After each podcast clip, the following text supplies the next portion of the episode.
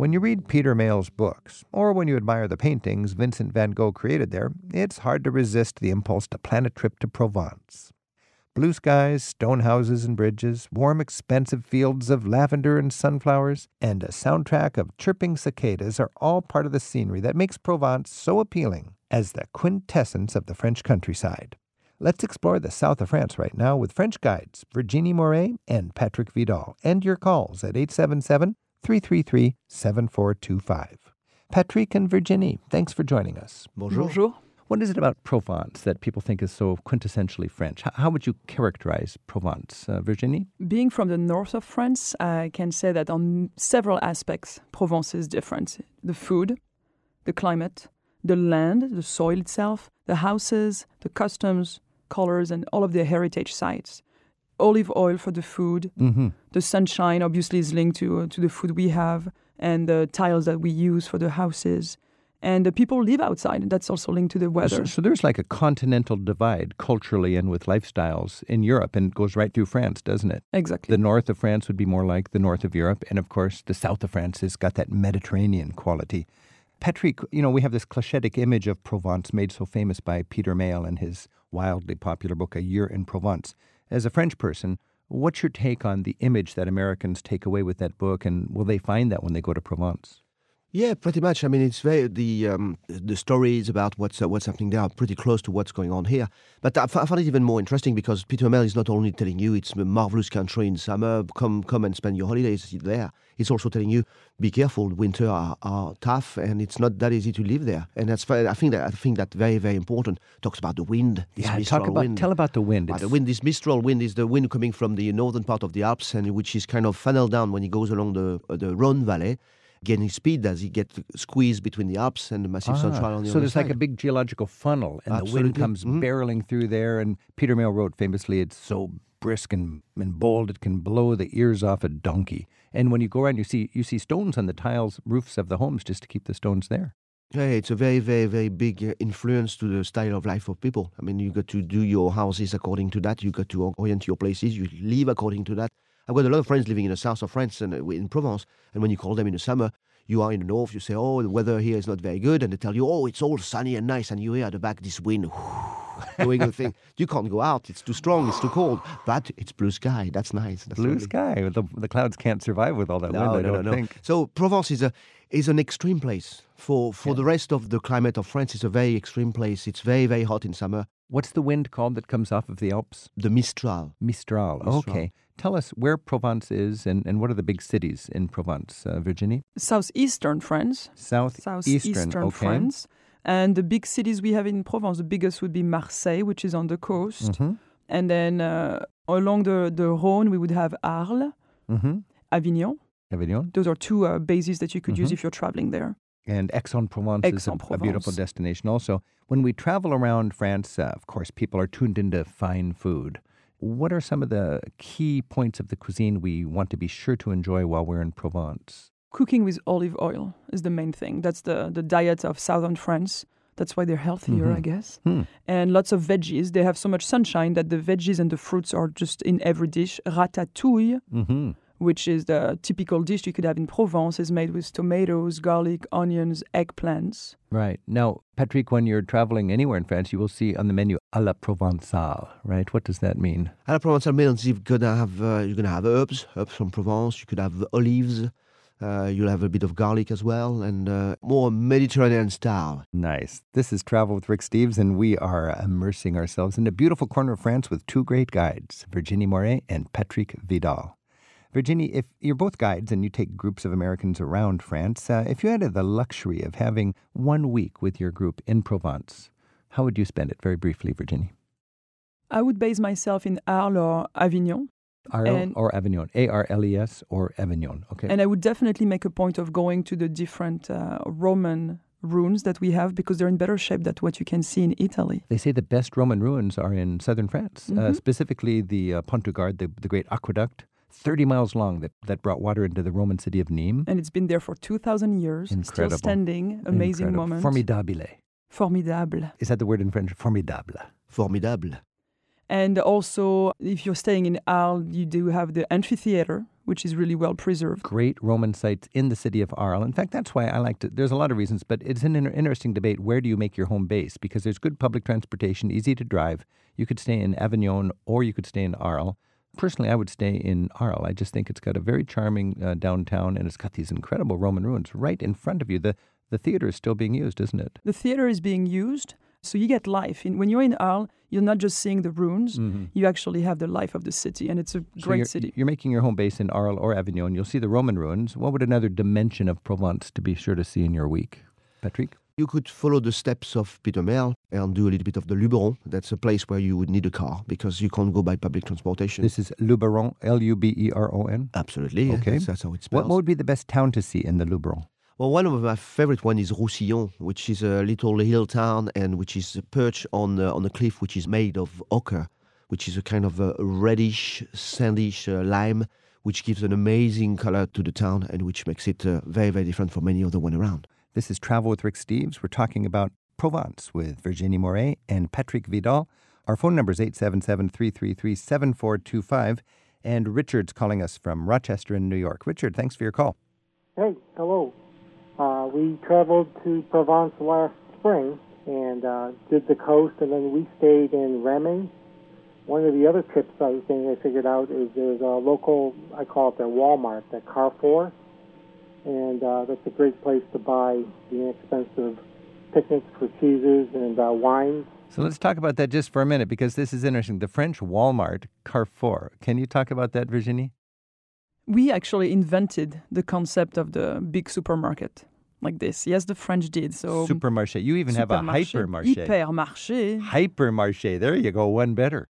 So we do have the small market and we do have the small bakeries and uh, delis and things like this. But we did invent the Carrefour, and you find everything there, which I believe for tourists it's very convenient, but it's far away from the dream that you have of the French going shopping every day. Yeah, that's true because you have to make that choice, and I'm sure Richard balanced this. You could, uh, you know, deal with the colorful markets, or you could just pull your car into the big giant Walmart of France and do your shopping in a one-stop, quick, efficient way, like a lot of us do in a big box store. The market town in I think it's AIX X. We X. did the market day there, so that was a good contrast for the uh, for the large uh, big box store. Patrick, if you go to the great market, I think it's you have to be in the city in the right day, don't you? And the market is really just bustling, and you've got different dimensions. What cultural insights can we learn from our visits to the markets in these great cities? First of all, yes, the the market is once a week. Some sometimes twice a week. In Okay. in Arles, for instance, it's Saturday and Wednesday. but it is worth planning for because it is it's such worth a planning around that. Yeah, absolutely. Yeah. The the largest one in Provence is in the little town of Carpentras. C A R P E N T R A S. It's a bit north of Avignon. Okay. And it's the it's the largest one, and it's very untouristy. It's, Unt- uh, right. it's, it's very very interesting.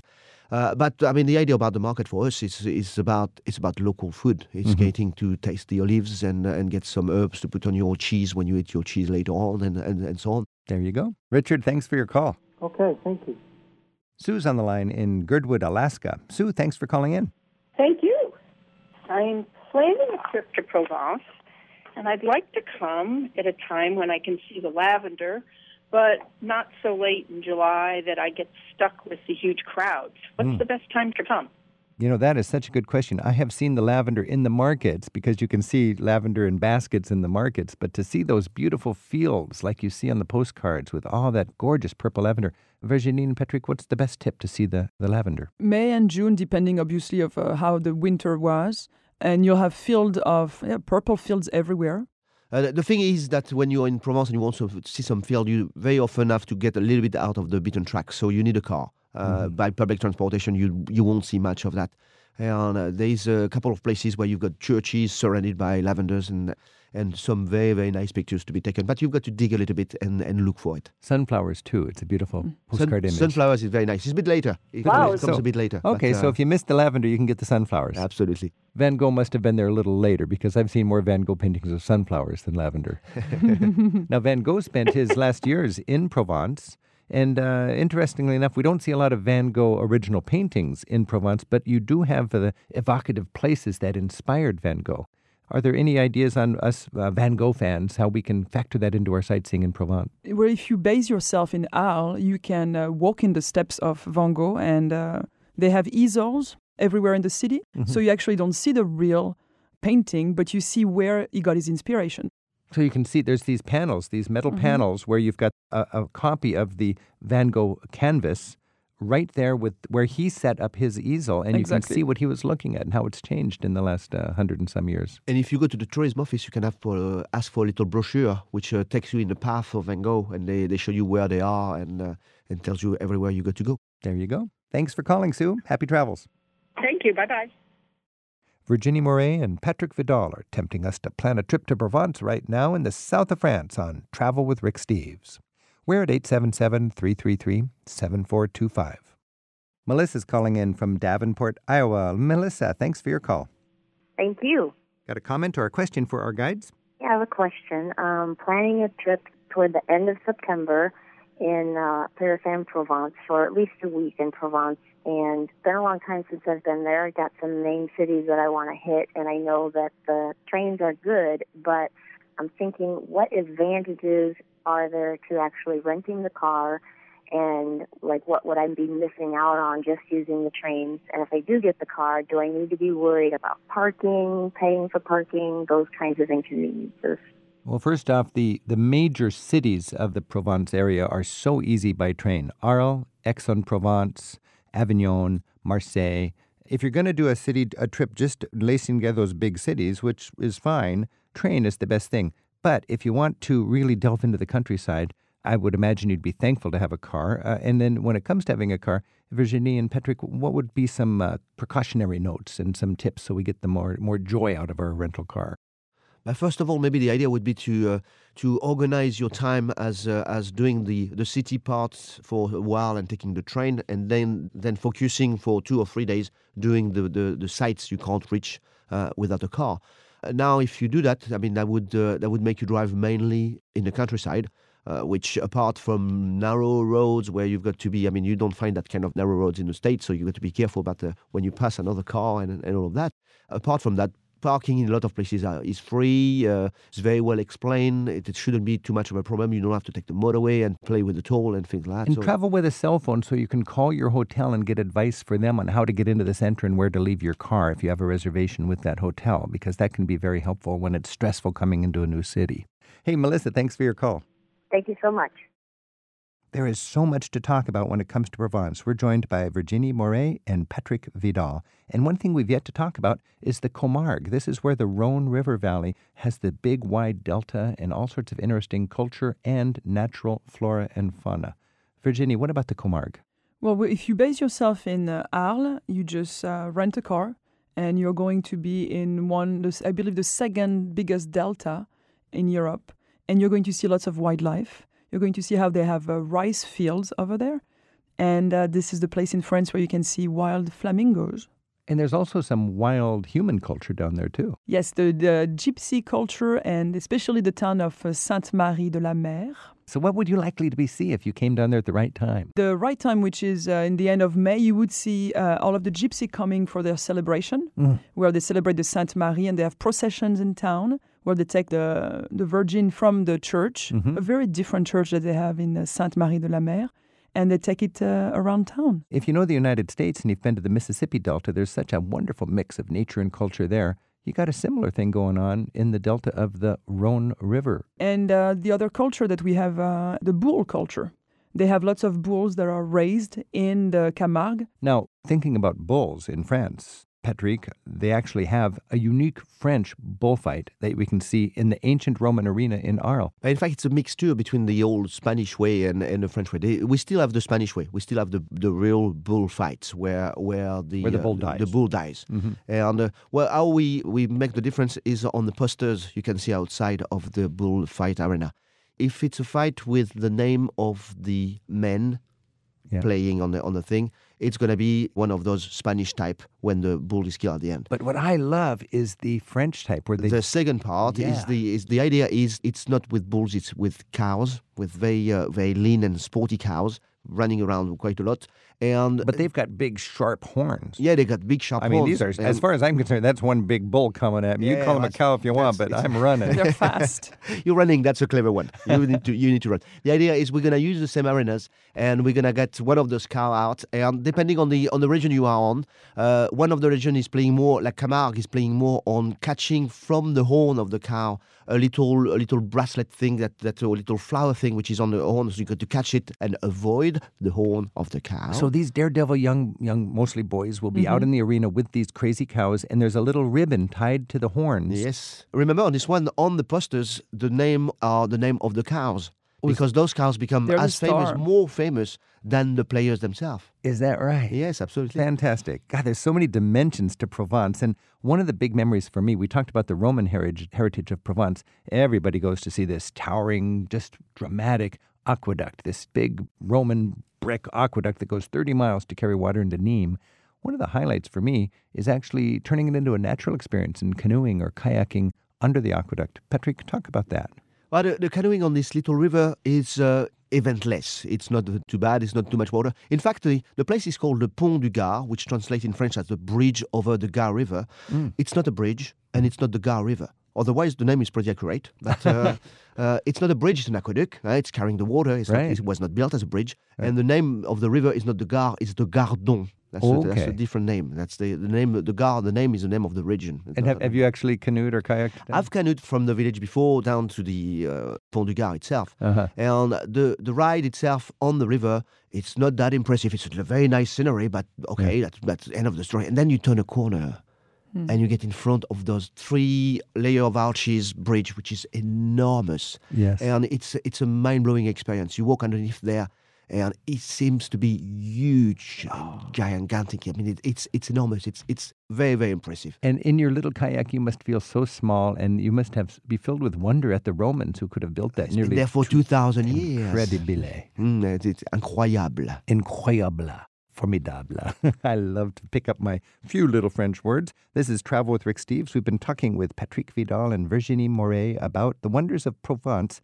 Patrick and Virginie, let's just finish that. You know, we Americans dream about this year in Provence thing where we pick up a little house and fix her up and, and embrace the village life. If you were to retire in Provence, as so many people dream of, where would you retire and what would your home be like in a utopian golden years in your life? Virginie? It would be a small house in the hills of the Luberon, where the house doesn't have to be big, but I like to have a, the best view ever over vineyards and have a terrace, a deck, where I could just sit all year long, even in the winter, and enjoy a glass of rosé and eat bread, baguette, fresh baguette with tapenade whenever I want. A refreshing local rosé. I'll be there, I hope. Can I come? Yes, you can. All You're right. invited. Thank you. Patrick, what is your dream retirement? I would move a little bit further south from that. I would go to the coast. I'm, uh, I live in Brittany. I love the sea, and uh, I would move down to the coast. And a town like Bandol or Cassis would be for me the perfect setting.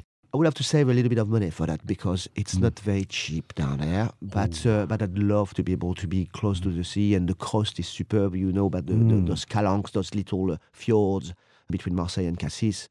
That would be my, my spot. And if you couldn't afford a house in Bandol, you could afford some Bandol wine. Uh, You got to start somewhere. I love the Bandol wine. B A N D O L. BNDOL, yes.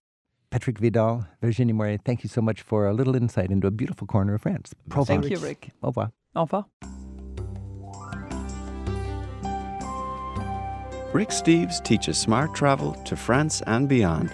At ricksteves.com, you'll find an archive of interviews from his radio show, free audio tours of Paris's top sites, a monthly travel newsletter, and a world of information to help you turn your travel dreams into smooth and affordable reality. To gear up for your next French adventure, begin your trip at ricksteves.com.